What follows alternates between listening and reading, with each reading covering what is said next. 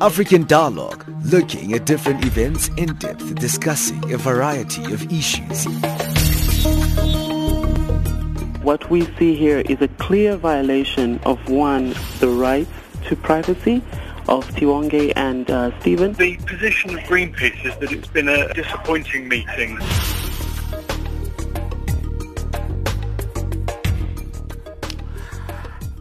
Good morning, good morning, and welcome to the Thursday edition of uh, African Dialogue here on uh, Channel Africa. I'm Kumbaro Munjerere. We are currently on uh, the frequency 9625 kilohertz on the 31 meter band to Southern Africa. We are coming to you live from Johannesburg, South Africa.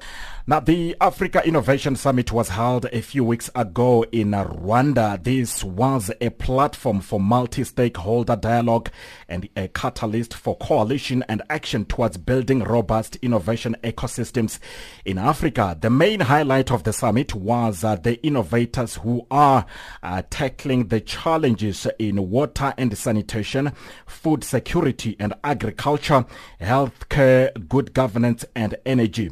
Now, joining me me to talk about uh, the outcomes of uh, this summit. Uh, on the line, we have uh, Dr. Olugbenga Adesida. He is uh, the director of uh, the African Innovation Summit. And yeah, he's joining us on the line, as I said. And here in studio, I'm joined by two guests. I've got Tracey Webster. she is the CEO of Enterprise Room, one of the partners of this initiative. And also joining us is Clement Mokoenene, one of the top 50 innovators selected from across uh, the continent. And indeed, uh, uh, you exhibited uh, your innovation at the summit, isn't it, Clement? Yes, I did. Thank all right, all right, cool.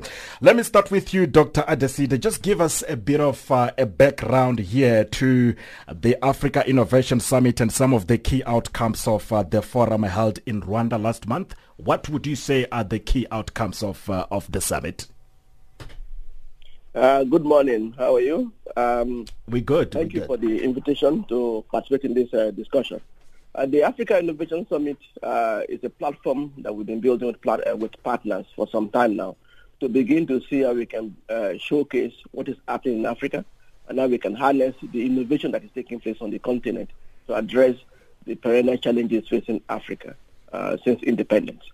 one of the outcomes we can say is that is the issue of building networks in Africa. Uh, many in many of our countries, we have pockets of innovators isolated that are working on their own, trying to address issues. And what we are trying to do with the platform, and I think what we actually achieved to some extent in this summit that, that just took place, is linking African innovators together so they can share ideas, they can work together to resolve problems uh, jointly. And that is one.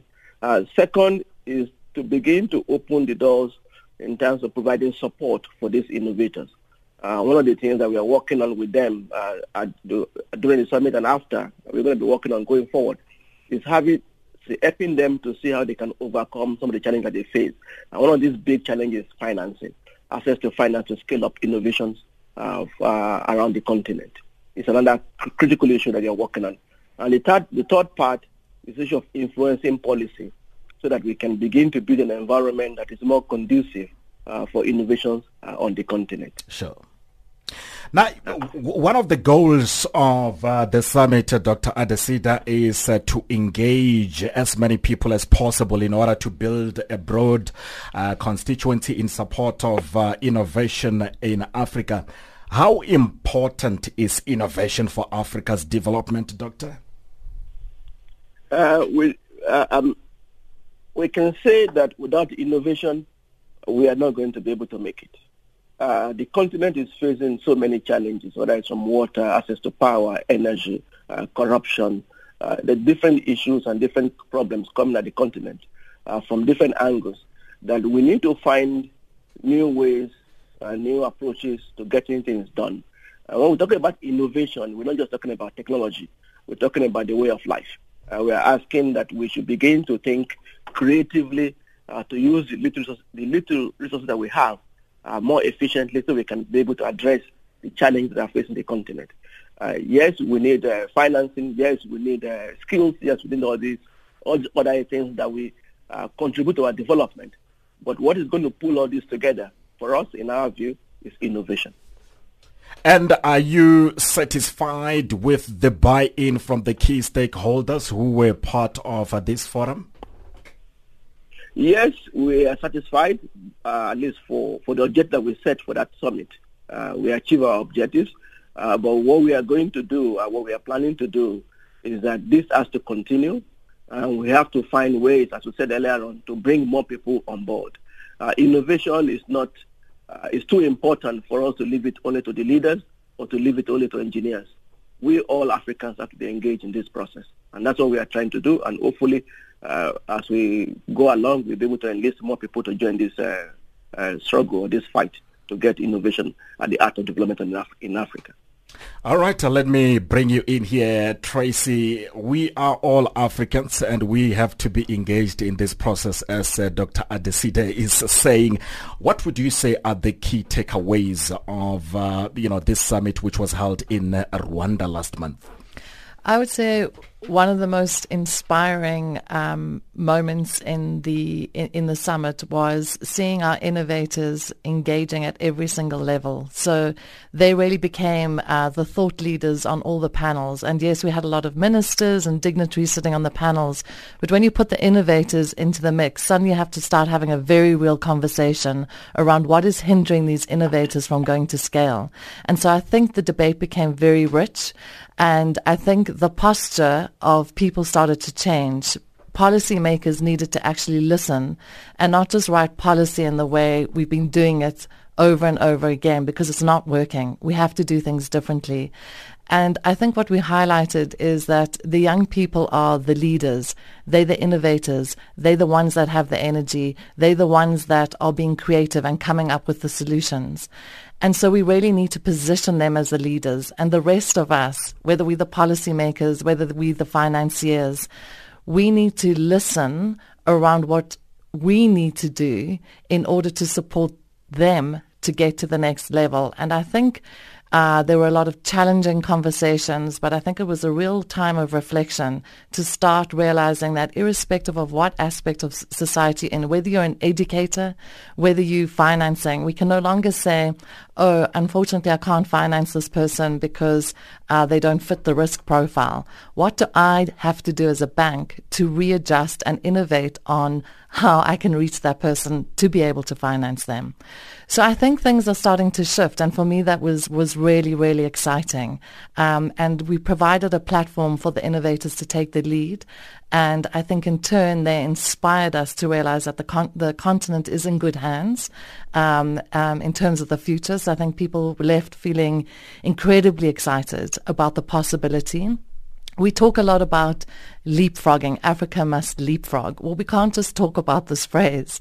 We have to create an innovative environment um, and make sure that the ecosystem system is working together. And that is how we will actually leapfrog. Did you get any sense, Tracey, that uh, there is a political will on the part of African policymakers? Um, you know, when you were engaging with them at, at the summit, you, did you get that sense that African leaders are interested in growing innovation on the continent? Yes, we definitely did. Look, I think it was fantastic that we held it in uh, Kigali. I think Rwanda really is a fantastic backdrop in terms of being a city and a country that is incredibly innovative in terms of their approach to everything that they're doing. So I think that was fantastic. And post, literally within that week, uh, what I have found uh, was how proactive Rwanda was around being very intentional about creating meetings and opportunities for the young innovators there to bring their products and their services into Rwanda and to start looking at how they can start scaling beyond the borders of their own country and to start um, scaling into Rwanda. So that was just one pocket and one example of a country that really took it seriously um, and then went on to create those opportunities uh, for the innovators to start um, implementing in Rwanda. Sure. Now, can you just talk to us about the evaluation process to select the top innovators who got an opportunity to exhibit at the forum? I can imagine the re- review process must have been thorough. Talk to us about that. It was very thorough. First of all, we decided it was going to be a competitive process. It was all about meritocracy, so the best people were going Sure. to get to the top. Uh, we went out and we uh, managed to get applications from 44 African countries. So the competition was was very wide. Um, we we had a process where we were looking for either um, uh, innovations that were at MVP stage ready to commercialize or those that were ready to scale and that they had to prove where they were in the process and what impact they'd already made to date. We then worked very closely with networks such as the Archbishop Desmond Tutu Leadership Fellowship, and we had Tutu fellows across the continent that served um, as judges um, because they are sector experts. So we had sector experts um, as the judges that were judging them. Sure. Um, and at the end of the day, what was really interesting is that 18 countries were represented in the top 50. Uh, you know, at first I was a little bit nervous. Was it going to be the usual sort of Nigerians, Kenyans, and South Africans that dominate? But I'm glad to say that there were 18 countries that were represented. We have Clement here. He is one of the you know top innovators who got a rare opportunity to actually exhibit at the forum. I'm gonna bring him in shortly, but I want you to just you know talk to us about what happens after you know the innovators have uh, exhibited at a forum like this one. Does it end there, or are they offered constant support until their ideas are scaled up across the continent and indeed the world? What happens after the exhibition of these uh, innovations? So the first thing that I think just happens organically, which is why we love innovators, is that we they, we literally on a WhatsApp group, all 50. Yeah. The networking amongst each other and the opportunity that they're creating for each other around bringing um, their products or innovations into each other's countries is already happening. So organically, that's already happening when you bring the right people together in the right mix what we're wanting to do and what we're starting to speak to some of the sponsors um, of this year is how do we start looking um, at, at how we can invest in and start taking some of these um, innovations to scale. So those conversations are underway at this point in time. We're not promising anything, but that certainly is the vision of AIS is to make sure that we have the right type of funding to invest in order for these to go to scale. So I think a lot of the development banks have an opportunity to, to come in here at this level. And then obviously it's also around profiling. So just by the fact that we are engaging with media to constantly profile these innovators so their stories are heard, their messages out, um, and, and they can continue to create business opportunities through the profiling. Sure. Let me bring you in here, Clement Mokoenene. You are one of the uh, lucky ones, uh, one of the 50 innovators that we se- were selected from across the continent to exhibit at the forum. Your innovation is a vehicle energy harvesting system. South Africa, tell us a little bit about your innovation. How did it come about? Well, um, I it started in 2011. Really, I saw an aeroplane land, and and as it did, the amount of uh, energy that came out of it, you know, the the friction as it touches on on on the runway, Yeah. alerted me to the amount of energy that gets transferred between the aeroplane and the runway, and then. By the law of conservation of energy, you can't destroy energy. The minute it goes in, you can get it out. So this then set me on a journey to to then find a way to actually harvest this energy and convert it into a usable form. And it was just not on the runways; it was also on our roads because as the vehicles are driving on the road, they put a lot of pressure on the road. And to generate electricity, you all you need is pressure, with the exception of solar. Solar is the only uh, source of energy that does not use pressure, but the rest of them use pressure. And traffic generates massive, massive quantities of pressure. So that's how the idea was born.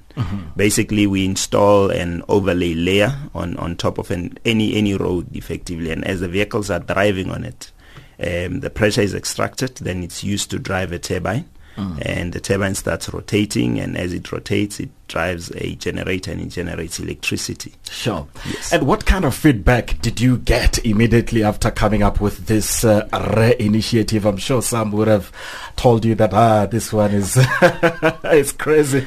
Uh, uh, what kind of a feedback did you get from you know uh, your peers and your community alike? you you always get two groups. There, Yeah. there'll always be those that think you are absolutely mad, Sure. and then there are there are those that think you are absolutely brilliant. Yeah. There's nothing in between. you Sure. know, so yeah. yeah.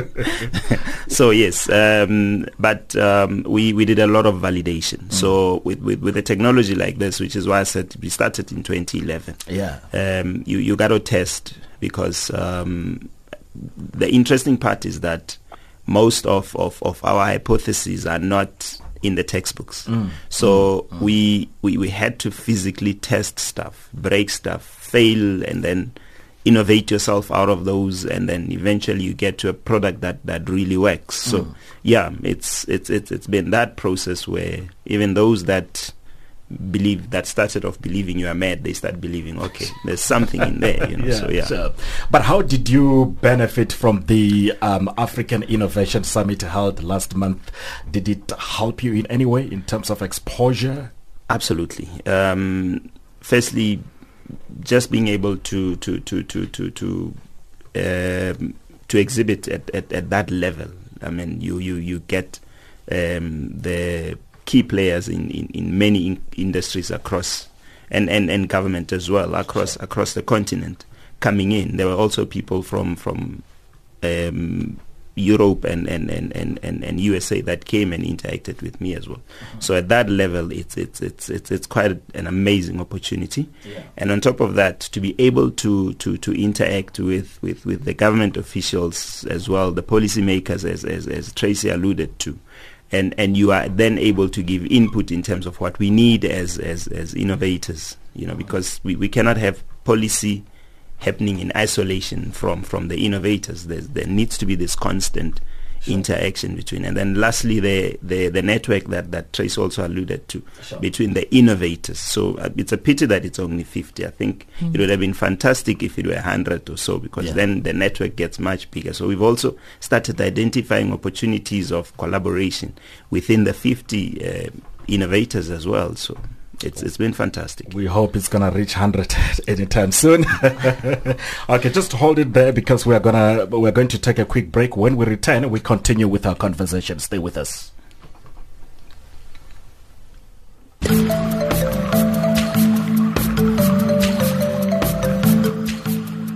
This is Channel Africa, South Africa's official international public radio station on shortwave, internet, and satellite. From an African perspective, Guess what? You can now listen to Channel Africa using Silozi, Chinyanja, Kiswahili, Portuguese, French, and English, giving you an African perspective. Hi, my name is Tandalunye Ndlovu, and you are listening to Channel Africa. We are Channel Africa from an African perspective. Channel Africa, bringing you the African perspective.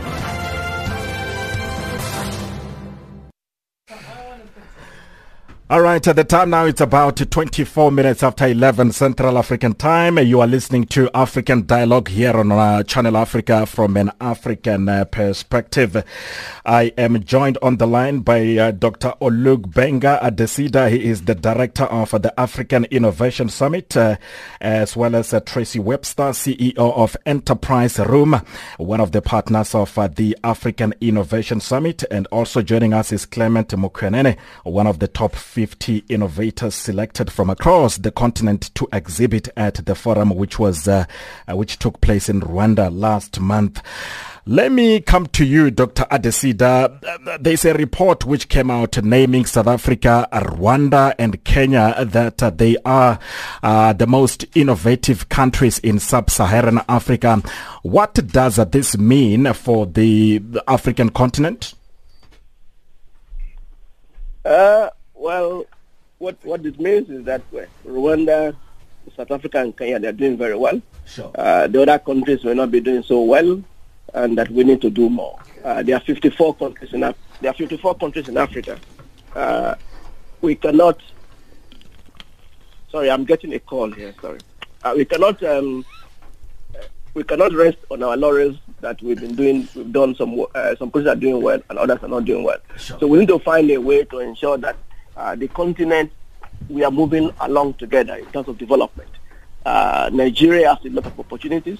Uh, Senegal is doing some, some interesting things, and Ghana is also. Uh, but we need to do a bit more than that. Uh, we need to do, sorry, yes, we need to do a lot more than this. Uh, the, the reality is that the challenges of development are more and more becoming more complex. The issues that we need to face are more and more difficult. And the global environment has become more and more competitive. And the, the economic environment globally is not as favorable in terms of political landscape as it was before. So aid is declining, and more and more you find countries in the uh, in, in, Europe and especially in the in the US now, where the emphasis is say, okay, let's develop our our countries first before sure. we support others. So more and more African countries, we have to begin to to see how we can uh, take charge of our development process, uh, take the leadership, and begin to see how we can mobilize our own resources internally and mobilize our own people to begin to move things forward. So we cannot say, okay, only the Kenyans and the South Africans and the Rwandans should be doing this. We all, from Congo to Central African Republic to to, uh, to Djibouti, we all have to be engaged. We all are countries to get part, get and get become part of this process of change globally, so that we can begin to be able to compete uh, uh, at the global level Uh, and develop our economies and our societies. Tracey, what does this report mean to you in terms of Africa? Yeah, I, th- I think you know it's always good to to to hear the, the the challenges that are out there because it spurs you on to to to really try harder to make sure that every country is involved in this. And so I couldn't think of a better time for the Africa Innovation Summit and platform um, to be at a phase where it's going through a growth phase as well, sure. because it's it is that particular platform that brings all of those countries together uh, to be able to say we've got to try harder, we've got to work together. And I, I, again, I think uh, what the AU has done with with, with with getting everyone to start signing up to the um, trade agreement, again, that's going to be able to alleviate and, and, and, enable us to start scaling up some of the solutions across the continent. So I think we're poised to start seeing a shift in that and to start seeing other countries picking up the baton and really focusing um, on driving um, an ecosystem of innovation in their own countries.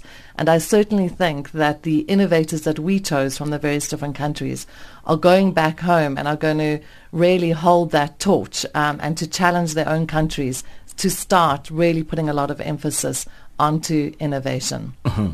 Clement, when you engage with your peers, uh, your fellow innovators, I'm sure they, you know, you guys talk about some of the hurdles that you had to, you know, overcome before your ideas became prominent, uh, before they became exposed. What would you say are the main challenges that young innovators such as yourself are facing before their ideas become noticed? Well, at the risk of sounding like a stuck record, the first thing is finance, sure. you know, and um, then once once at least you, you, you get the finance done, you can then get to a, a minimum viable product, and then the issue of access to markets, you know, um, that's that's big because a lot of the time, even even it, it's something that came from from from from the summit as well. That even if you have a, a, a great product, it's it's very difficult to break into the markets and without without without a big brother that that, that can help in terms of introducing you in, in, in, in, into the markets as well, helping you to get in there, it becomes very difficult to do it on your own. So the networks, and, and we're grateful for, for the Africa Innovation Summit because then at least the network starts to develop from there, and then we can then start getting access to the markets as well. Mm-hmm. Yes. What is your hope, uh, Clement, in terms of your vehicle energy harvesting system? What are you hoping to achieve, like in future, with this initiative? Because I'm sure you know there are a lot of people who would like to be like yourself as well. But but what what what are your hopes? Well, the the hopes are at, at, at two levels in in in terms of um, alleviating partly the, the, the, energy crisis in Africa. Sure. Because if, if you look at the interface between energy and traffic, you know, it's it's it's a natural fit because um, energy sort of follows traffic. Wherever wherever there, there is traffic, we need energy there, you know. So it tells you there's a lot of people. So if we can find that link where we can then leverage traffic to, to, to, to alleviate energy challenges in Africa. And then at, at the next level is the empowerment portion that comes with it. The, the infrastructure is quite com- comprehensive and, and as a result, we'll be able to create a lot of jobs and create opportunities for the locals to to to to to, to participate in the mainstream economy. So, for me, that's that's the bigger hope, and and we we're looking at rolling this out in, in, in the next year and then take it from there. Mm-hmm. Yes. Tracey, apart from the energy innovation uh, sector, you know, that Clement is talking to us about, which other areas are experiencing innovation within the African continent? Because I believe it's not only just about energy sector. You do have other sectors as well that are experiencing this kind of innovation that Africa needs. Which are those areas? So the other areas we focused on were health, uh, looking at solving for food insecurity, sure. uh, governance as well. Um, they they were the, the, the major ones, um, and very blown away by uh, health and what's happening in health. Um, in fact, we had one uh, incredible Nigerian woman that decided, you know, being a doctor, she could only ever help 100 patients a day. How does she save 1,000 lives a day? And wow. what I've seen is how people are utilizing blockchain technology. Um, so she works with blood banks um, and through blockchain technology um, captures all the data on the blood and then has also created jobs for people that are driving motorbikes and have these proper cooler boxes to maintain the blood so that doctors can literally uh, put a message out saying, I need this type of blood now um, and they can fetch it from the blood banks, deliver it immediately. The closest person can deliver it to that hospital, um, and through a cell phone, that, that doctor can look at the, the you know the the um, the, the, blockchain um, and and see what type of blood it is, etc. It, it's it's saving thousands of lives because typically a doctor could never get access to the right type of blood that he needed at that particular point in time. So I'm just I'm, I'm amazed at how people are redefining um, their own roles, not as a typical doctor, but also how people are harnessing technology to bring about efficiencies. And most of the young people that we've met that are innovating are always looking at how they can create jobs off the back of what they're doing. So that for me is incredibly encouraging. It's, it's again, Clement didn't say I'm, I'm looking at an energy solving for energy. Sure. I'm looking at how I'm empowering a local community and creating jobs off the back of this. And I, and I found that literally every single person we spoke to, very much in terms of their innovations, they're looking at all of these different things. And I think that's what makes us really hopeful, given the fact that we've got so yeah. many young people coming sure. into the economy that do require jobs. Mm-hmm. Is the private uh, private sector actively involved in this in this uh, innovation process, um, um, uh, Tracey? We're starting to engage the private sector, and certainly that um, is part of our agenda going forward. Mm. Is that a lot of the uh, you know the development banks um, um, and the development sector have played a key role in this. Um, but there's huge opportunity for the pri- private sector to engage, and that definitely is over the next couple of months we're going to be engaging the private sector to come on board in partnerships because now that we've got a great database of innovators that are looking um, to accessing financing to go to scale, I think we've got a very tangible um, offering for the private sector to start engaging with now. All right, cool. Let me come to you, Dr. Adesida. Uh, somebody might be listening to us, uh, you know, from the rural parts of uh, the continent and say, hey, hang on a second. I too have my own innovation that I would like to make it known across the continent and indeed the world. But I don't know how to do this as I don't have necessary mechanisms. What would you say to those uh, young innovators in rural parts of the continent? Continent? Uh, what I will say is continue your struggle, continue your fight, continue to push, uh, continue to get engaged. Uh, there are different platforms. Uh, African Innovation Summit is one of the platforms. Uh, there are others that are emerging around the continent now because more and more people are beginning to discover that innovation is key um, going forward on the continent. Uh, they need, that's one. Two, we're going to be doing this on a, on a more regular basis. And if they, I'm sure they do, they do have access to internet, uh, they should look at our website, the africainnovationsummit.com.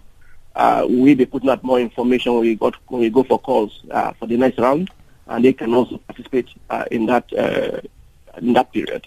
Uh, what I would also like to add is that the, we need to begin to look at innovation on the continent as a problem for all of us, as a challenge for all of us, uh, not just the, those who are innovating themselves, but policymakers have to become engaged. Because look at some of the issues that Clement raised earlier, the issue of finance, access to market, uh, and the other thing that they need to be able to get their innovation uh, to scale up from their local area to the countries around the continent.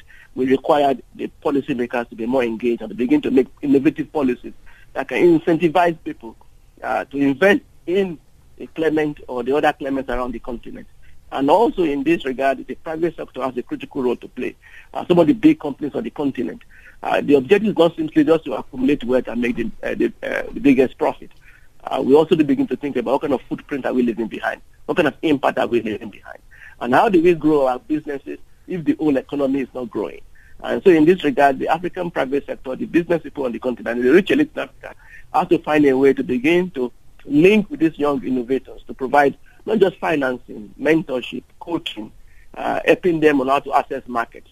Uh, because a lot of these things are crucial for, for, the, for the innovation to take place and to take root and to be able to be able to contribute to the change and the transformation that we need on the continent. Tracey, young people, young innovators are always left out, uh, especially those who are in rural areas. What are you doing to make sure that you reach these young innovators in rural parts of the continent? So certainly when we had the applications coming through, we were really impressed with the amount of rural innovations that did come through, and some of them did make it forward. Did make it forward. As I said initially, mm. we'd, we'd um, focused on, on, meritocracy and we had all of these judges around the continent. There were some people that didn't make it that really were on the reserve list and, and, and really would have um, would have made it if we had had a hundred, if we could have afforded to take a hundred. Hopefully next year we will. Sure. Um, but I would just say to them, those those it's it's the same for everyone. Um, find uh, the opportunity, test it, fail, get up again, test it again, and, and just go through that process until you've got something um, that that your community will invest in or will buy buy from you or will use your service. So it doesn't ma- matter where you are, but you're probably innovating um, for a particular need in your community, and you've got to go through the same process until you've got to test your market, test your market until you've you've refined it, and, and people are either starting to buy your product or service, and then you you'll start getting business and going forward. And then also, again, tap into um, mentors. There's always somebody in your community that is a business person that has done something. Tap into them and, and, and don't let it go. If you, you need to find the knowledge. Sure. Don't be scared to ask people for help or run your idea. You know, there's there's there's nothing shameful about that, and I, that's actually something I really want to encourage people to. Everyone's got time to give, all of us do. Mm-hmm. So whether it's your aunt or your uncle or your friend's, you know, father or someone that's running a business, just say, I need I need an hour of your time every weekend. I want you to help me build this business. I want your advice. What should I avoid? What can I do? Um, and just don't stop. Keep moving forward. You know, every door that you knock on, some of them will close, one of them will open and you'll walk through that door. They might introduce you to somebody else that actually is interested in financing that first proof of concept. So never ever give give up. Just be vigilant about every day taking a step in the right direction. Clement, I'm sure there are a lot of youngsters who want to follow in your fo- footsteps as well. What would you say to them? Um, you know, w- what message would you like to share with them?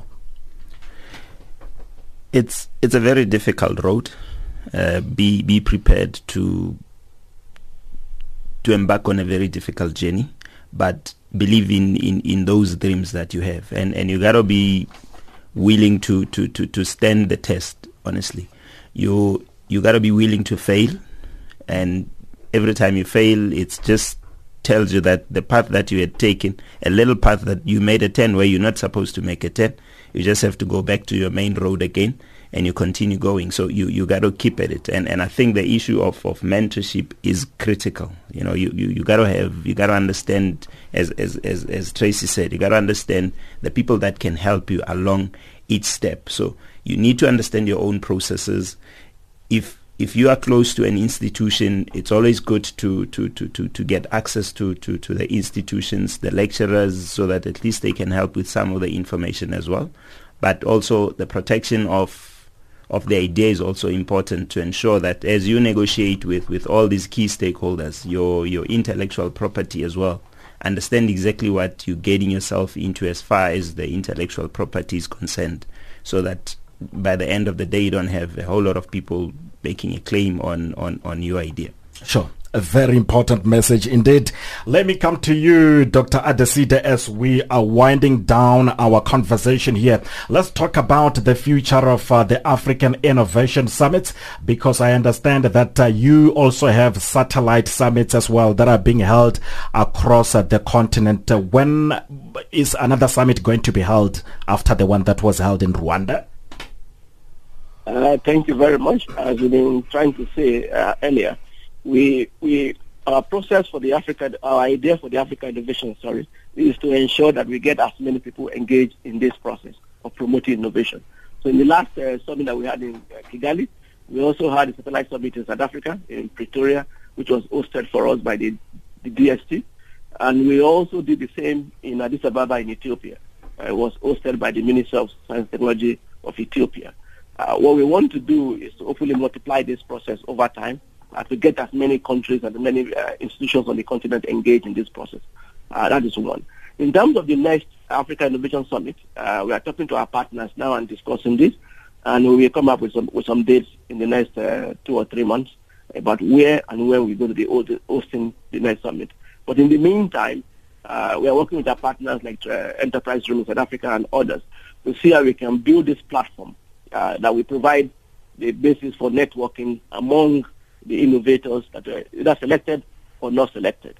And also to link them up with um, the mentors, the coaches, and the potential investors, and also policymakers in one place where the dialogue can be continuous and be permanent, instead of only when we meet every two years or so, uh, but to make it on a day, to make it a daily, uh, a daily uh, uh process of discussions and engagement and working together to resolve some of these uh, challenges facing us on the continent. All right. Uh, unfortunately, guys, that's all we had time for. Jeez, where has the time gone? I would like to thank uh, my guests for having participated on the show. And uh, Clement, uh, good luck with your vehicle energy harvesting system. All the best. Thank you. We hope uh, you will uh, represent us well. You know, thank you so much for coming through. Much appreciated. Thank you. all right. Uh, remember, the midday report is coming up at 12 uh, Central African time with uh, Zikona. And of course, uh, before that, we have your economic and sports news update from me, Kumbero Munjerere. Uh, cheers. We are playing out with a song uh, by uh, Sutukazi Agosi. It's called Ubuntu. Enjoy. Cheers. I'm an actress. I'm a motivational speaker, born with albinism. Um, the nurse first asked my mother, is your husband white? My mother said, no. Why are you asking me that question? When I grew up, there was no publication of person with albinism disappearing, mm. being stolen. You see, it was happening, but there was no exposure as it happening now. Hi, I'm Pule Mulebati, the presenter of the Albinism Report a program that demystifies myths and mysticism on albinism, highlighting challenges and achievements of people with albinism. Tune into the Albinism Report on the following times. Monday, 5 past 9 in the morning to quarter to 10 Central African Time, and from 5 past 10 to quarter to 11 Central African Time. Tuesday at 5 past 2 in the morning to quarter to 3 Central African Time. The Albinism Report an enlightened narrative with me, Pule Mulabati, on Channel Africa from an African perspective.